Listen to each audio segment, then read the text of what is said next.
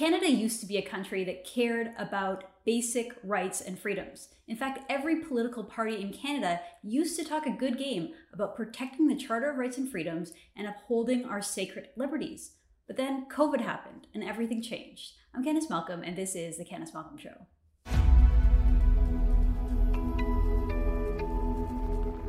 Hi everyone, thank you so much for tuning into the program. I'm going to stop you right now and say that if you're watching this video on YouTube, please don't forget to like this video, to subscribe to True North, and to turn on your notification bell so that you never miss an episode. If you're watching on Facebook, please like this video, share it with your friends, and leave us a comment. Finally, if you're listening to this podcast over on Apple Podcasts or Google Podcasts, please subscribe to The Candice Malcolm Show.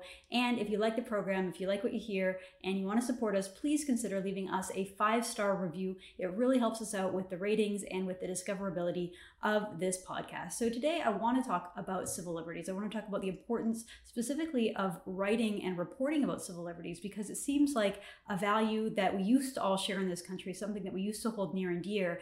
And increasingly with COVID, I mean, it's been this way since the start of the pandemic. What we see instead is every politician is more than willing to sacrifice liberties, sacrifice freedoms of Canadians in exchange for security, for safety, and for public health. And I think it's having a really damaging impact on our society. So I want to bring in the newest True North employee, the newest journalist that we've hired at True North. His name is Harley Sims.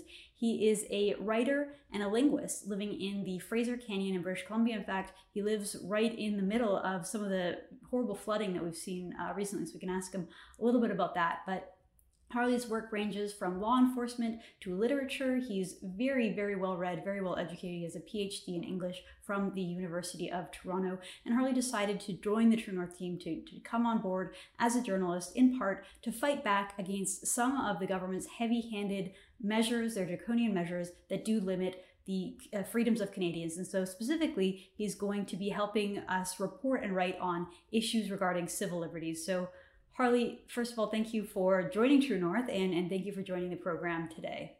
It's great to be part of the team, Candice. Thanks a lot. Great. Well, so first, I mean, this is probably our audience's first time meeting you or hearing from you. So why don't you tell us a little bit about yourself? Who are you, and why did you decide to come join True North? Oh, well, Candice, I grew up in British Columbia. My dad is a heavy-duty mechanic, so I grew up around big equipment, pulled a lot of wrenches myself. I grew up rural, really proud of it, playing hockey, hunting, snowmobiling, all that stuff. I married my high school sweetheart, though, on the island, and she just had to get to Ottawa and see how things worked. So I followed her out to Parliament. I went to university. And I just stayed there. I remember one day my dad coming out of the pit, dumped 20 liters of black oil on himself. He looked at me and he said, "Harley, just stay in school, stay." So I kind of did. I climbed out with a PhD in English at the end of it. I always loved reading and writing. I've lived in Ontario, lived in Nova Scotia. I homeschooled my children for a while and worked as a writer, editor, freelancer from there. I've also worked as a bouncer and worked in law enforcement out here in British Columbia. And I guess like everybody at True North, I've just grown really concerned about what's happening with our ability to, you know, just get together with people. I mean, you don't even need to get fancy with what our constitutional rights are at this point.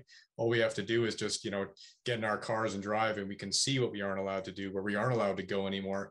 And anything from, you know, even churches, cadets, volunteer groups. I'm worried that once the mortar has been removed from these institutions, they're never going to be rebuilt again. It's just been very important for me to join you and to be able to speak about this, even though, as we've said earlier, it's like drinking from a fire hose at this point. You don't have to look very far at all to find violations of civil liberties. It just seems to be a part of our everyday lives at this point. It's so true, and it's so sad. I mean, when you're talking about all those institutions and organizations that haven't been able to get together, I mean, those are the things that really make up a core of a community and of a society. I mean, they're what Edmund Burke called the little platoons. And when you have these little platoons that are being prevented from getting together, people prevented from entering in their own community and having the kinds of bonds and relationships that you need, frankly, to survive an ordeal like the one that we're all going through. I mean, it's almost like, I'm not a conspiracy theorist at all, and viewers know that, but it's like, man, if you were to design a way to really upend society and destroy it from the inside, it would be by using some of these measures that we've seen. And often they're good, they're well-intended. I mean, I think that the politicians really do want to, you know, have a safe and free society. It's just that they're much more willing to emphasize the safety over the health. So Harley, can you give us a few examples of some of the most heavy-handed things that you've seen either in your community out there, British Columbia, or across the country? Well, I've lived in big cities, and I've also lived in very small towns. In a big city, I think we tend to keep to ourselves. We tend to associate with going out of doors as being kind of a, being more aware of where we can't go. We're surrounded by private institutions, government institutions. We can't go here. We can't go there. We cost money to get in here, things like that. I think we're more used to restricted freedoms in a city, but when you live in a small community, you tend to know everybody. You tend to know the people that run the businesses. You tend to be part of organizations, and just simply getting together with a volunteer group, depending on the ages of the people involved, has been very difficult. Or else it's been put on hold for a year, and then people are just starting to get back together. Getting cadets, for example, my daughter is in cadets. They didn't meet for about a year, and they're just starting to meet again. But of course, there are limitations in place. I feel exactly the same way you do. I think that there are good intentions. I mean, the path to hell is paved with them, but let's just take them face value for now. But you're right. If there were a conspiracy, and if indeed government forces were seeking a way to undermine the everyday freedoms of the people, then public safety has proven the skeleton key to that. It has given them a way to get around everything and say, okay, these things are not safe anymore. And it's all about keeping you safe. But simply going to church has been impossible up until very recently. And even then, mass gatherings of 50 people or more, we need a COVID proof of vaccination to get in.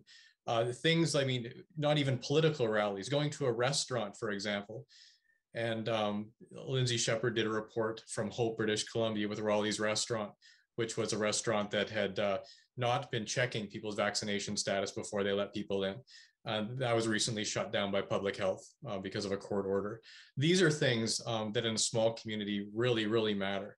The restaurant employed 40 people, for example. And so again, all I have to do is get in my vehicle. I can drive around. I can see places that have been shut down for a long time or have capacity limits or only let 2 people in at a time because the owners aren't comfortable. People are scared. People are also concerned. They want to be doing the right thing. I'm concerned about where it's all going, like everybody. I mean, I believe in us. I believe in Canadians. I believe in people and common sense. And we need to be courageous that, we might have things under control or we need to accept risk. And I'm worried that this constant alarmism is causing people to think that no risk is worth it, that, we can't risk a single life. And even if it takes away the rights of hundreds of thousands of people. Well, I couldn't have said it any better myself, Harley. I think that mindset that, one death is too many. I mean, that's just counter to life. Sadly, bad things happen sometimes, and that's part of life. That's part of the risk calculation of getting out of bed every day and going out of your front door, getting into a car.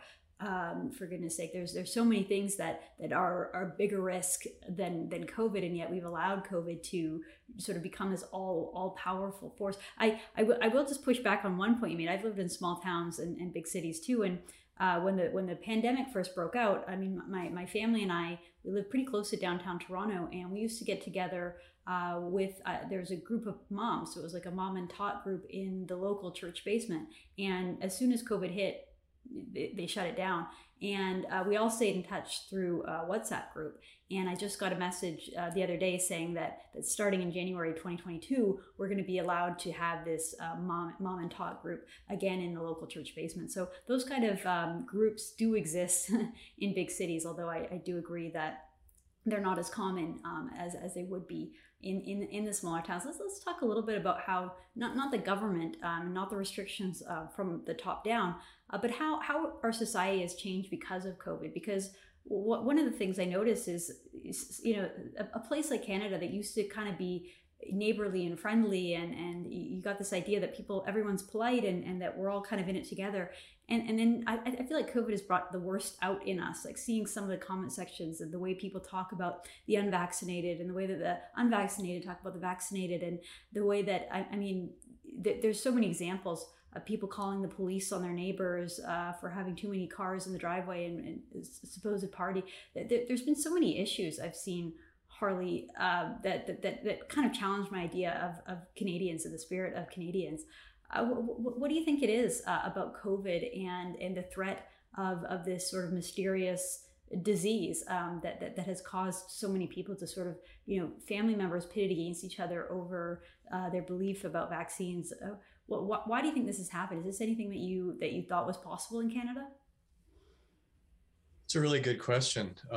I think in some ways it's an exhaust valve for political correctness, in the sense that we've been told for so long to not say certain things, to not discriminate, to be a certain way. We've been policing ourselves for a really long time, and now with the unvaccinated is a group that we can legitimately hate. It's a group that the government has come out explicitly and said is people to be condemned. There's nowhere that's saying this is not appropriate. This is a form of discrimination. This is an unprotected group, socio-legally speaking, because and I say socio-legally because the people are doing it, and legally, I don't think there's a will to keep it from happening, because right now there's so much going on with vaccine mandates that have yet to be stopped. They've been challenged, and whenever someone is bucking the trend or trying to say circumvent it, like the restaurant in British Columbia, there are whistleblowers everywhere calling in your neighbors. And of course, when we talk about calling your neighbors, people have resorted to the example of neighbors ratting each other out in Nazi Germany, and that has been always a convenient leaping point for the left as well. But in this case, like I said, I'm worried that we've been somehow told to be so polite and so, how can I put it? Watch our language, be careful who we speak out against, to the point that now that we have a scapegoat, it's open season. That's my worry. Because it's the only way to explain how it has become so vehement, so vitriolic. Because I've heard the same thing too. It has become this narrative, no longer where the virus came from, for example, or whether the government's policies or measures have been successful. Everything is now blamed on this one group of people.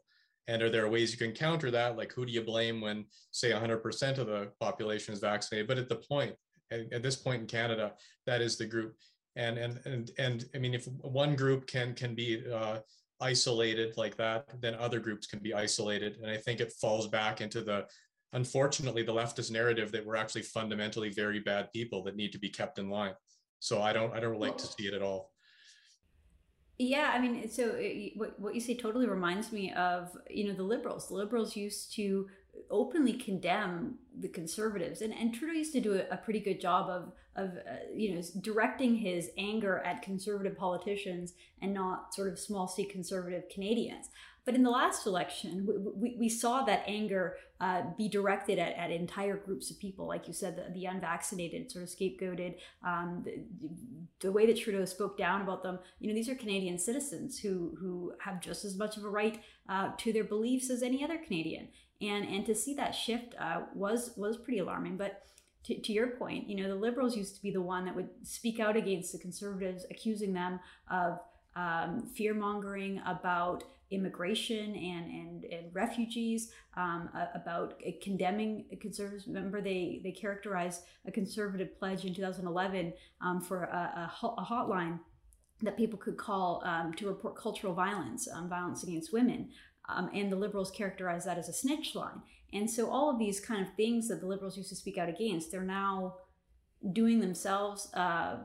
Conservatives used to care a lot about freedom. We used to hear Conservatives always talk about being the party of freedom, free markets, religious freedom, freedom of speech. And even the NDP used to be the sort of party of civil liberties and left libertarians. And now we don't really hear any of the parties talking about freedom. We don't really hear that at all. So Harley, what do you think we can do, as journalists, as reporters, as writers, as Canadians, to try to shift the focus back towards protecting our freedoms, being vigilant about it? Because, it's a slippery slope. And I think we take it for granted that we live in this wonderful, free, peaceful society. And it's not a given that it's going to be this way 50 years from now. And I worry about, the direction we're going. So what's your take on all of this? Well, I believe outlets like True North are essential because they're almost like on the rebellion side of it at this point, because the narrative has been so concerted, the mainstream narrative, that we're essentially being canceled for speaking out. But outlets that can hold on and keep pushing the truth will become increasingly attractive to people that just start to think, and I do believe they will start to think, why am I hearing the same message over and over and over again? Why am I not allowed to question what I'm hearing? Why is it the moment somebody has a question, they are told to be quiet, they are kicked out, they are fired? Like that, this isn't right. And I do believe in people. I believe in everyday people. I don't believe in political classes, things like that, because they become saturated with the interests of their own group. I believe in everyday people, voters, electorate, workers, things like that, and they're the ones I think that will start to wake up. And I believe they already are awake. I don't mean to say it that way. I believe when you talk to people, a lot of people realize this is wrong. I think it's just a matter of telling them their voice matters. I think it's sad that we're in a situation where we do need to reassure people in Canada their voice matters, because it is a Western democracy. I don't know where we got to the point that that we didn't think our voice mattered enough, that we couldn't challenge our political overlords. But I just think bring up more stories about how this is affecting everyday people. Bring to light the gravity and consequences of some of these policies, where they're headed, where they could go from now, because, people, freedoms aren't lost in one fell swoop. It starts with a knock on the door and somebody saying, we're here to help. And then gradually it goes from there and it becomes something much more insidious. So I think it just believe in people, be honest, don't shut people down when they say things that, aren't fashionable. It's all about, again, a fundamental right, which is freedom of speech. And that's been constantly under assault. And, I don't know what level of the dungeon it's in right now, but freedom of speech hasn't seen the light of day for a while now. Well, really closely connected to freedom of speech is freedom of the press, freedom to report. And one of the sort of other troubling trends in our society, Harley, is the sort of growing reach of government within media companies and journalism in Canada. There's very few federal national reporters anymore that aren't somehow either funded or subsidized by the Trudeau government. And that has a real perverse effect on the issues that matter to the journalists, the way they report. And I think that is part of the problem as well. You sent me an amusing, it's sort of amusing, sort of terrifying and sad article from the CBC. I want to talk a little bit about it now. It's the headline here is, "Words and phrases you may want to think twice about using. Historical cultural context important for phrases like grandfathered in and spirit animal." And then basically the whole article is, we're hearing from experts, we're hearing from woke experts telling us that our language is racist, sexist, or ableist, and that we should just scrub these words out of our vocabulary. To me, whenever journalists or government officials stand over us and tell us that we must not use words anymore. You talked about how snitch lines felt a little bit like Nazi Germany, erasing words from the dictionary. It feels very Orwellian, very much like a totalitarian North Korea. What were your thoughts when you first saw this article, Harley? Well, Cosman just wrote a piece on it for True North. I urge people to go check it out. My first reaction is to laugh. I don't want to give them too much power here. It's ridiculous when you start singling out phrases like, you know, sold down the river as being like deeply racist and we must avoid doing them. And also implying that somehow certain people have antennas that pick up the meanings of these. I mean, I'm a scholar of language. I love etymologies. I love languages. You can dig down into the very molecules of words, and they meant different things at different times. And you can explore them as a labyrinth. Sure, you can find things that you could interpret as insulting in some capacity, but most people, when they say a word, it just means a thing straightforward. They're just trying to get a point across. Their thoughts and their words are the same thing, and it's their intention that matters. You can tell when you're talking to someone whether that person hates you or not. At least you should be able to. Some people have mastered the ability to do it, but and it's that intention that matters, not the word they're using. George Orwell actually wrote a very important essay called Politics in the English Language, where he said you can say extremely cruel and politically incorrect things using very acceptable language. And you can also do the opposite.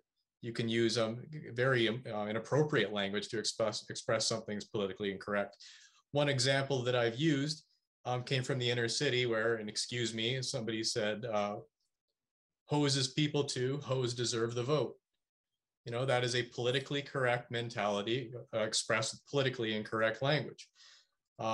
But I go back to 2017 also, where Justin Trudeau, if you remember, used the word people kind when someone in a town hall used the word mankind.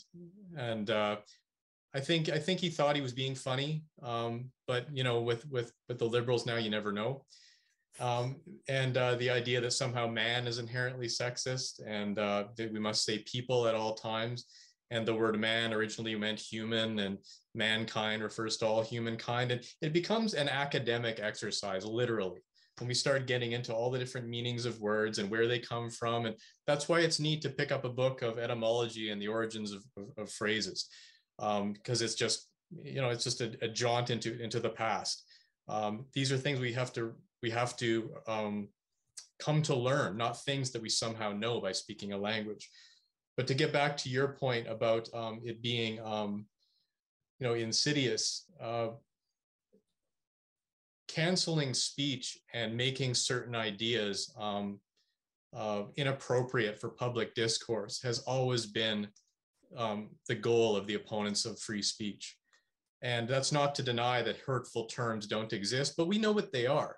We don't need to be tapped on the shoulders and told, actually, that's a bad word. We know what the bad words are. We're grown-ups. We speak English. But when people come along and they say, no, it's not just about whole categories of thought or arguments that are wrong. They try to tell you the very elements of language are wrong.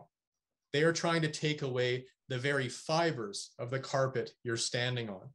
And think how hard it would be to formulate an argument, even to organize your own thoughts, when you are worried that every word you use might contain something either offensive or that will turn you into a deplorable in the eyes of the respectable classes.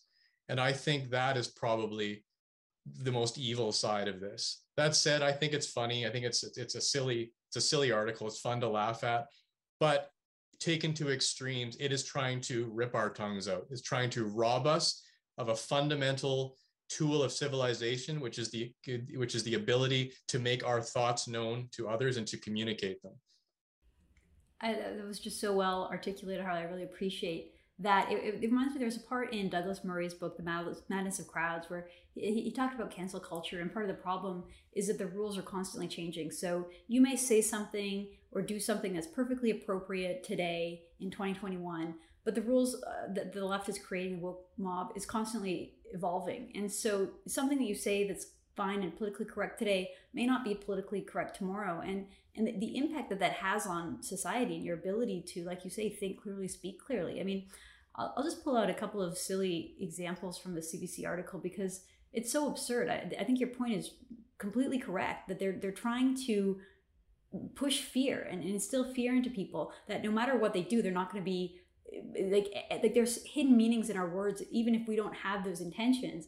And the effect is chilling speech. Like one of the examples is not to use the term spooky around Halloween, that spooky is used around Halloween to describe something that's frightening or strange or scary, like a ghost. However, there's this obscure reference that during World War II, it was used as a racial slur against black soldiers. So because of that, even though the purpose of the word is different, it's not even the same word, right? But you shouldn't even use that word spooky at Halloween because it could be perceived by some hypersensitive small group as being racist. Another one that we've heard a lot of, I don't know if this was in the article or not, it probably was, but the idea that you shouldn't use the term master bedroom to describe a master, the biggest room in the house. And the interesting thing is that the use of that word, master bathroom, it came into effect. I read about this when I first heard people trying to say don't use that word, and it didn't have anything to do with slavery. It didn't have anything to do with the Jim Crow South or whatever. The term master bedroom was created by the real estate industry after the Second World War when there was the boom, and it was designed to make people feel like they are the master of their own domain and the master of their own home. So it doesn't even, both these words, it doesn't even have the root of anything to do with being racist. However, they're sort of superficially imposing that onto any word that sounds like it might sound like a word that might have a bad meaning. And this erasing of our language, to me, I agree, it's funny, and this article is so stupid, but at the same time, I know what they're doing. And as we've seen from recent history, like the woke push towards changing our language, it's having an impact. It's successful. How many people do you see nowadays that put their pronouns in their profile or in their bio? A couple of years ago when Jordan Peterson first started talking about this issue, it was like this is a very strange academic university battle. And now it's like all around us. And it's like, when they come up with these ideas and start pushing it, they just seem to have a lot of success of steamrolling people. So all that's just to say, I agree with what you're saying, and I thank you for bringing this to my attention. What do you think about all that? Well, I mean, the first thing that came to mind when I looked at the article was that the word "lady" etymologically refers to the kneading of dough. The lady part refers to like a loaf of bread. It's like hlofdi, then it became lady over time. So is that insulting? Does that imply all women belong in the kitchen? You could make that argument. I could have written an article like this completely satirically, which is why it was funny. But then again, most people who read it probably don't have that ability. They just look at it and they would laugh or they'd be scared. But again, there are stupid examples. I read stupid examples in there saying, for example, first world problems. We use the phrase first world problems, but it's in a way of recognizing how spoiled we actually are. The article will say, oh, it's actually insulting to, less developed countries. Well, no, it's not. It's making fun of us. I remember talking to a coworker when he was asking how things are going in town with the recovery. And I said, oh, our Wi-Fi isn't up yet. But if that's the worst of it, then I guess we're doing pretty well. He said, yeah, first world problems. So saying we're going to cancel terms like that, along with terms we all recognize to be bad, it's throwing the baby out with the bathwater. And I think it gets us back to laughing at it again, even though, as you said, some of this stuff makes too much headway because I don't think we know quite how to challenge it yet, unless we use words in a more kind of blunt fashion. That doesn't work either. Trying to, for example, reappropriate terms that have been deemed politically incorrect in the past. If I could make one more analogy about it. Certain things that we're constantly replacing the words for because they become unacceptable. A new word comes out every few years, for example, that we're supposed to use. And some of us don't understand why. They're like, what's wrong with the other word? Oh, well, it's racist or insensitive. And I would argue, well, then it's not the word. In that case, the word is almost a bandage, and it's the wound beneath that is becoming infected, and it's infecting the bandage. So maybe it's this constant preoccupation with the thing it referring to as being bad and not the word. But again, a lot of us didn't have a problem with the concepts to begin with. So it's a slippery slope. I agree. And learning to keep abreast of these things is like being bilingual. It's like speaking a socially acceptable language and then speaking a private language. But in this case, I think it's the examples are careless and silly enough that I think we can all laugh at them. So I recommend people just check out the article and, you know, check out the list of words, because they're pretty funny. It's certainly is silly, and I'm glad that True North covered it. So if you don't want to go to the CBC website, you don't want to patronize that, and you can just check it out through our website, tnc.news. Well, Harley, we're just so thrilled to have you on board. You're obviously just a very well-rounded, well-read, intelligent person. You're going to bring a lot to True North. So we're very lucky to have you, and I look forward to all the great things, hopefully, that you're going to do for us. Again, really happy to be here, Candice, and looking forward to talking to you anytime. Excellent. All right. Thank you so much. Thanks for tuning in. I'm Candice Malcolm, and this is The Candice Malcolm Show.